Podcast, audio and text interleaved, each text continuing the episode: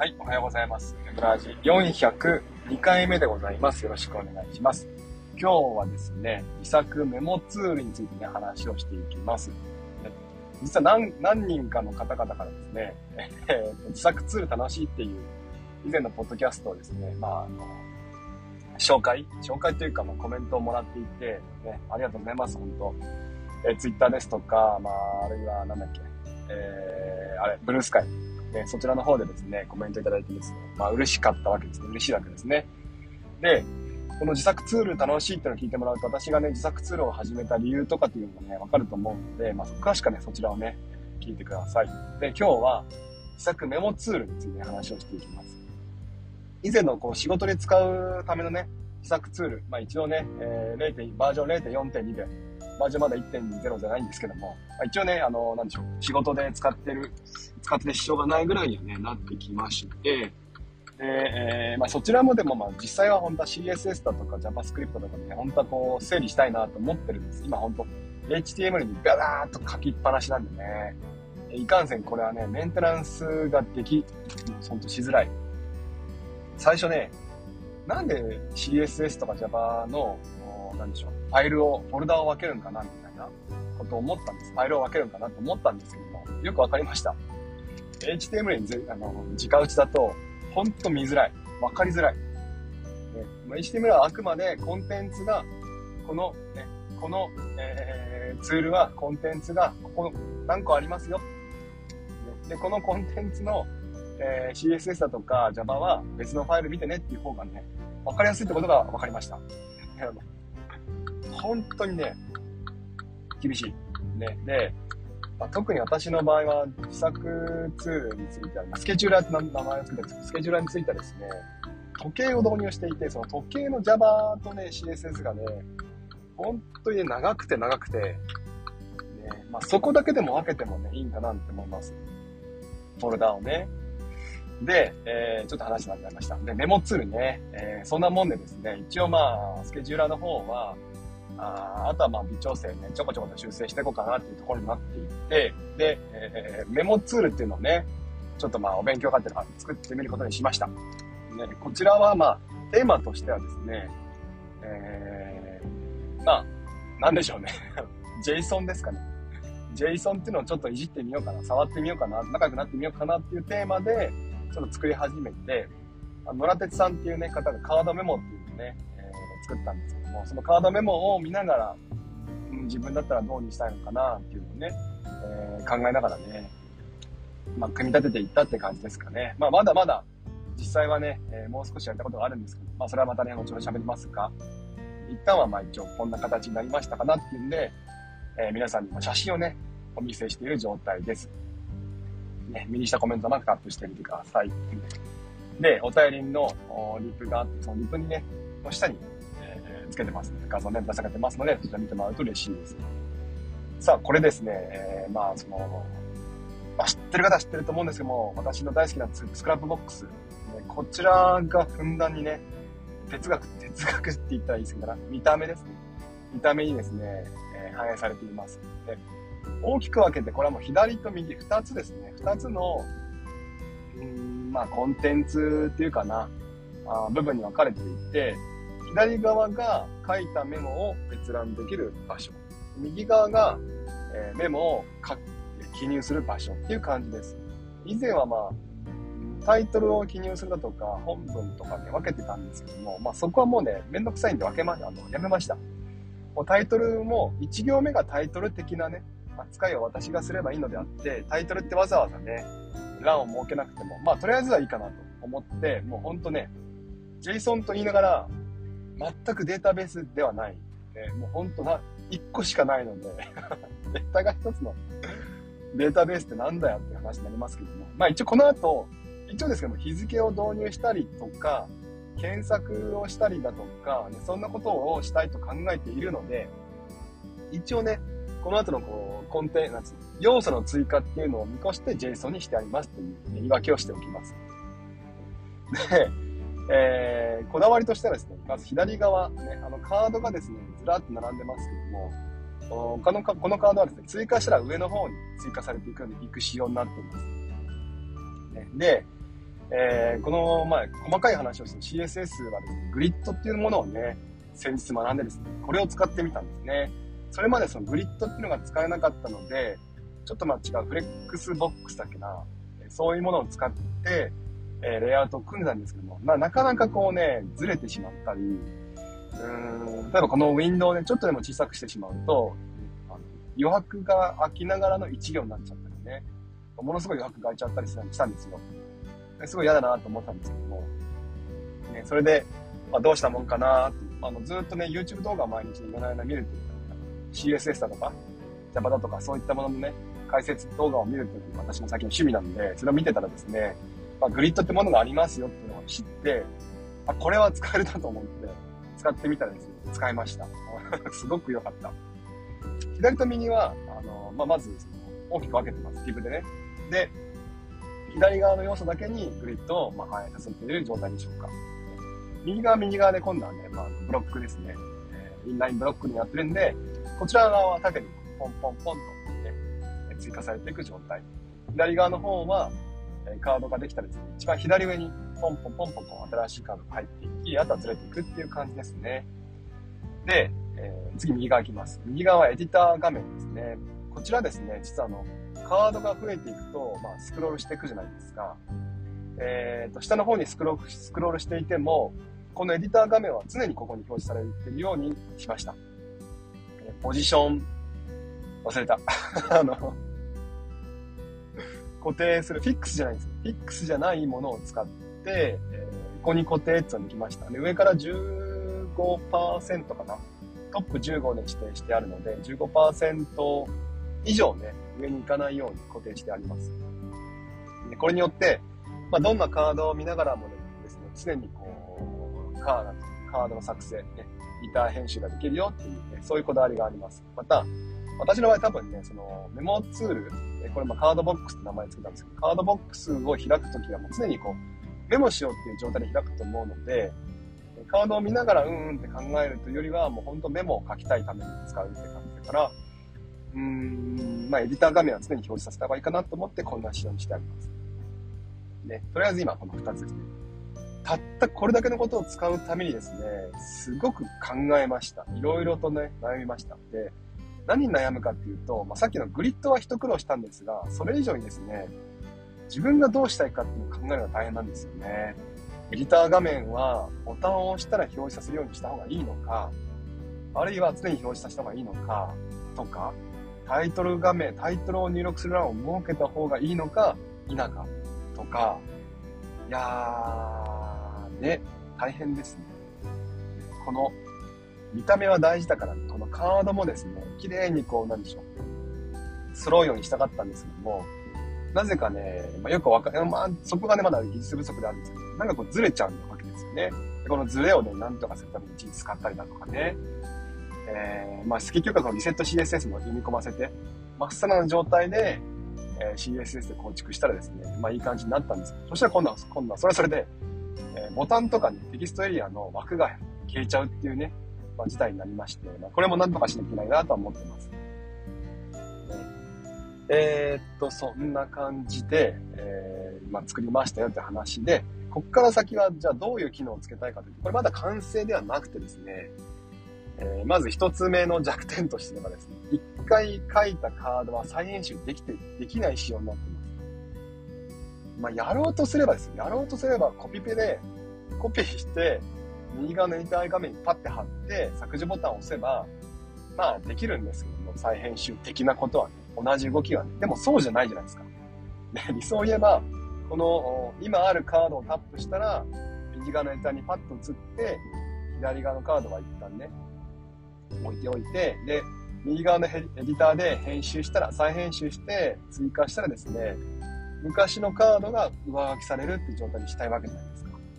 こういう仕様をしたいわけです。で、今のところ私の考え方で言うと、まずは、あ今あるカードをポチッと押したら、もうね、消えるようにしちゃうと。で、消して、右側にえー編集画面にそのままその内容がコピペされていくと。そうすると今、書いたカードは消えてるんだけども、書いた内容は右側残ってる状態ですよね。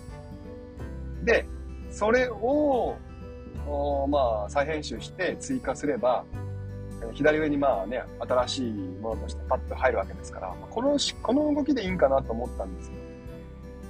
で簡単な話。この動きであれば、まあ、できなくはないかななんて思ってます。やりたいことがね。で、まあ、リスクとすれば、うーん、どうかな。まあ、本当はね、回書いたカード上書きするっていうね、仕様にした方がいいと思うんですけど、そうするとまた今度ね、上書きされたカードは左上に持っていくとか、ちょっと複雑な動きになってしまいそうな気がしていって、めんどくさいなと思ってます。また、今私が言ったね、えー、一回カードを書いたら、そのカードは消して、右側の板に編集させる、編集画面にコピペされるっていう仕様にしておけばですよ、えー、削除ボタンがなくても、削除したいカードがあればポチッと押せばですね、まあ一応カードは消える状態なんですよ。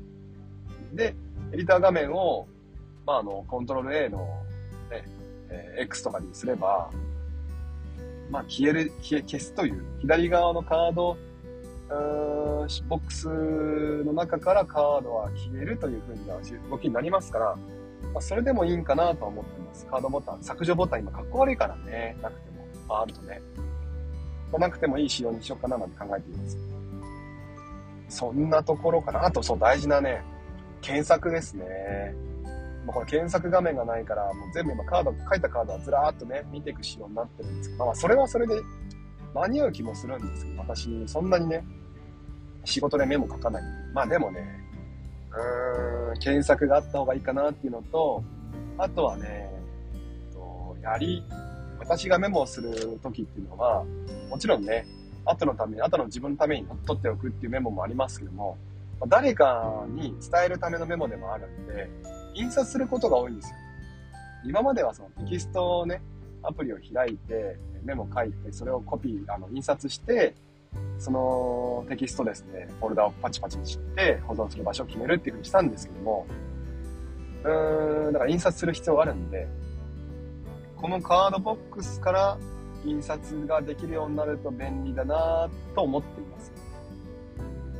それはもう全くわからないやり方が。これとこれを組み合わせればできるんだろうなすらわからない。出てこないから、まあ、GPT さんに聞くかな聞くんかなあとは、ま、印刷するっていうのがどういう動きになるのかっていうのを、まあ、ちょっと調べてみるのかなそんな風にしています。ね。えー、自作メモ2の途中経過のお話でした。えー、まあ、これもですね、まあ、自作ツール好き界隈、もう本当今ね、えー、クラシタクラスターの中でですね 自作ツール祭りが、ブームが今来てるんですよ。もうなんか、見る人ね、あのあ、こんなツール作ってるんだっていうの分かってたのを知るたびに面白くて、ね、とても楽しい日々を過ごしております。で、ここから後半はですね、あの、えー、今映ってる方々、今これ朝スペース話してるんですけど、今映ってる方々をね、まあ、片っ端からいじる、ね、えー、動きになってきますから、まあ、あの、自作ツール、あの、触れません。言うたらしてください。よろしくお願いします。はい、じゃあ、えーと、マーク、ノンサさん、ピックさん、ドローンザイムさん、歌さん、ありがとうございます。ね、ロンサさんいつもあの、楽しんでます。文学科。あの、ノーサさんはですね、えー、文房具学科、トラベラーズノートだとかね、そういったものをね、綺麗に並べるわけですよ。で、写真撮ってね、アップしてくれるわけですよ。癒されますね。癒されますね。トラベラーズノートは噛んでません。トラベラーズノートは私もね、パスポートサイズを持っていて、でかつ万年筆ペリカンを持ってます。ね。えー、今年、この今年度ですか？今年度の初め、ちょっとね、文房具にハマってですね、アナログのものが欲しいなと思って、その前は野外手帳とサラサグランデかな買ったんですけども、まあ、ちょっとこうね、もう少しいいのが欲しいなと思って、万年筆とトラベラーズのパスポートね、え、買いました。で、あとは、えー、10、何万、な、秋ぐらいかな秋ぐらいにあれも買いました。えー、モレスキンを買ってですね、これはモレスキンはですね、あの、我がことのね、日記作りっていうね、まあ、なんかお出かけした時にパンフレットもらってきて、それを貼るっていうね、貼ってちょっとコメント書くっていうね、えー、何でしょう、旅のしおり的な、ね、旅日記みたいなのを書くためにね、使っています。パスポートはね、あ、最近使ってないんで、でもあると嬉しいんで、革が好きだから、常に持ってます。常に持ってるけども、使わないですね。使ってない。もう所有感を満たすためだけに使ってます。あ、とはどうしてもデジタル機器の、ね、持ち込み禁止っていうね、部分がある、あの、ことがね、たまーにあるんで、そういう時にね、あの、重宝します。ほぼほぼ書きませんけどね。万年筆は毎日使ってますね。あれはもうね、なんでしょう。書き心地よりも使用、ね、使い心地、えー、あの、楽しんでます、万年筆は。ね。インクをね、補充するときのね、あれがいいんですよね。えー、あみさん、おはようございます。デジタルも好きだけども、アナログもね、やっぱね、欠かせないですね。どっちがいいじゃないですよ。どっちがいいじゃない。あの、とにかくね、こだわり、こだわりが強い傾向にあるので、気に入ったものをね、一般たくさん、気に気に入ってないものはあんまり使いたくないっていう、まあ、そういう、なんでしょうね、性性癖じゃないな。そういう、そういう、その言い方やめて。そういう、うまあ、人間なんで。と、じゃあ、お便りを読んでいきましょう。これは今から、違う違う違う違う。さてと、おおしゃれなカバンは読んだから、ここからですね。えー、お便りコーナー、あ今日もありがとうございました。えー、関東でみんなのマー君、ありがとうございます。質問ご意見おはようございます。おはようございます。3連休明けはしんどいわ、黙れ。えー、車のオイル交換、えいつも忘れてオーバーしてるんですよね。どうやって管理してますか ?1 万3500。違う、13万5000円。すげえ走ってるので、そろそろ次の車と思ってます。買うなら、どの、どこの会社？えー、っと、まず私はですね、えー、まあ、好きな車があってですね、ミニですね。このミニはね、えー、オイル交換の時期になったらね、あの向こうからね、あの、ランプ、ランプじゃなくてね、なん、なんですか、アラートをね、つけてくれるんです。だからね、あの、オイル交換の時期忘れません。で、そのアラートはね、ナビつけても出てくるんですよ。ナビと連動してるんで。もう車側からね、なんつ行ってきます。交換してって、オイル交換してみたいな感じで、うるせえって思ってるんですけど、こっちはね。ね、まだいけるだろうみたいな思ってるんですけども、まあね、そのオイル交換を忘れるってことはないです。むしろなんかもうやめたいぐらいです。もうオイル交換そんな頻繁にできねえよ。そんな感じですね。で、車はやっぱね、見た目じゃないかな。見た目が、ね、車は見た目が10割ですよ。だから、好きな車乗ればいいんじゃない？私はね、あれも好きです。あの、フィアット。ね、あのー、可愛い感じも好きですね。フィアットの2シートのやつね。で、同じデザインがね、なんだっけ、アルバなんちゃらみたいな感じで、あるんですよね。違うメーカーでね。で、ほとんど同じ見た目なんだけども、フィアットは安めです。100万円台で買えるんじゃないかな。ね、あっちの方はね、高級車なんだけど、600万円台なんだけど、2シート600万はね、ちょっと無理。で、おすすめは、まあ、乗り心地で言えばトヨタ一択です。で、見た目で言えばマツダです。まあ、あとは、ね、なんだっけ、うーん、日産じゃなくて、あの星がみ、なんか星がついてるやつ。ね、あれ、なんだっけ、アイサイトのやつ。忘れちった。まあ、事故ゼロ目指すならまあね、アイサイト付きのね、あれでもいいですよね。でマー君、何が似合うかなでもそろそろ26でしょ。うーん、最後ぐらいじゃない？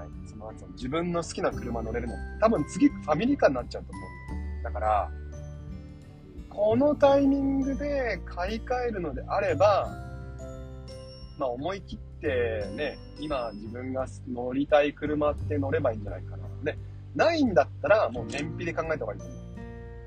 私だったら、私がマー君だったら、ロードスター買う。マツダの2シート。ロードスター。で、色はね、あえてのブラック。ワインレッドじゃなくて。マツダのロードスターは赤だろって思うんだけど、めっちゃいるんで。みんなそれ使ってるんで。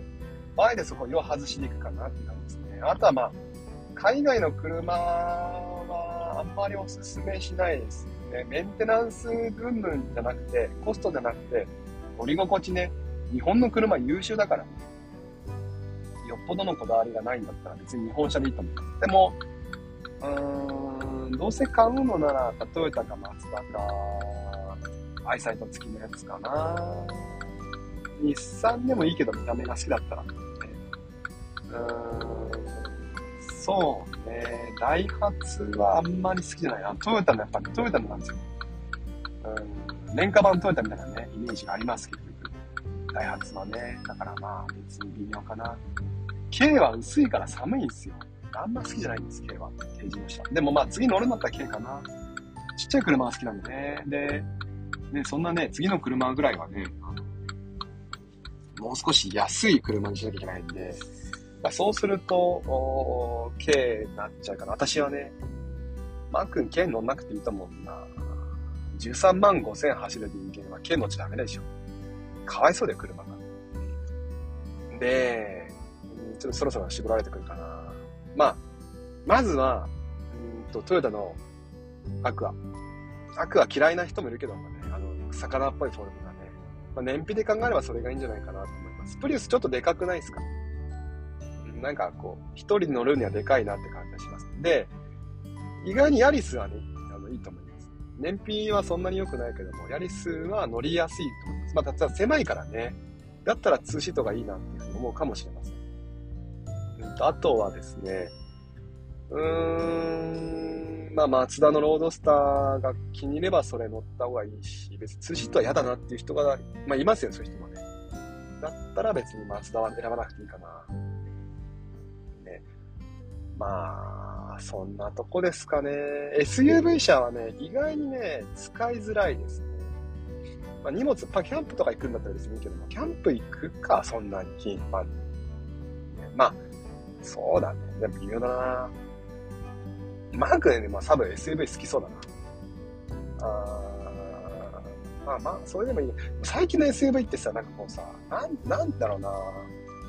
SUV っぽくないんですよね。わかります？伝わんないよね。なんかこう、もっとさ、なんでしょうね。やんちゃな感じがいいんですよ。SUV っていうのは。やんちゃなフォルムがいいんだけども、なんかこうね、うまくまともらうとしてるっていうか、ちょっと違くないみたいなふうに思っちゃうんだよ。だったら別に SUV じゃなくていいよみたいな。その、そのや、やんちゃを求めてんだよ、こっちは、みたいな。お前にっていう。そういう感じですね。まあそんなもんでじゃないでしょうか。ね、現実的にはね。まあ、まあ、車はほんとこだわりが出てくるからね。難しいっすね。まあ、まあ、私が、マー君が似合うのかなと思うのはわかんないけどね。会ったこともないからわかんないけど、まあ、まずヤリス。ね、見た目で言うとね。ヤリスクロスは、やりすぎな感じがします。ヤリスクロスはちょっともったいない。ヤリスがもったいない。だったら別になんかちょ、ちょっと片落ちでいいかなって感じですね。あとは、と、燃費で考えればアクア、プリウスどちらかだし、電気自動車はどうなんですかね。マー君多分田舎に住んでるから電気自動車充電できないでしょう。ペペペ。それで、2シートがいいならもうまあロードスターですね。2シート多分好きじゃないと思うんだな。あとは、ホンダは私はよ、良さがよくわからないですね。手頃なのかなね。うん、日産もよくわかんないですね。うん、まあ、サブっていう縛りがあればもう少しちゃんと考えます。ね。サブがいいのか、SUV がいいのか、2シートがいいのか、もう一般的なね、あのものがいいのか、あるいは軽がいいのか、それを教えてください。あのそれぞれのあのおすすめはありますから大丈夫です。はい、次。ちょっと長くなっちゃったな。えーと、続いては、あ、かったね、あざとねこさん。ありがとうございます。ね、えーと、質問ご意見、あった。おはようございます。どんどんと M 氏がマニアックな方向に平凡な私にはついていけません。ノーションを理解しようと思います。あ、それでいいです。それでいい。あの、ノーコードでね、あのレイアウトができるノーションはやっぱ強いですよ。それがいい。ね。ところで今日は喉が痛いのに学年集会で話をすることに。うわ商売道具の喉を潰さないように声を張らないように頑張ります。えー、喉風邪流行ってるから MC もお気をつけください。えー、今週も倒しに行ってきます。行ってらっしゃい。ね、ありがとうございます。いやー、そうですね。学年集会大変ですね。私は必ずマイク使います。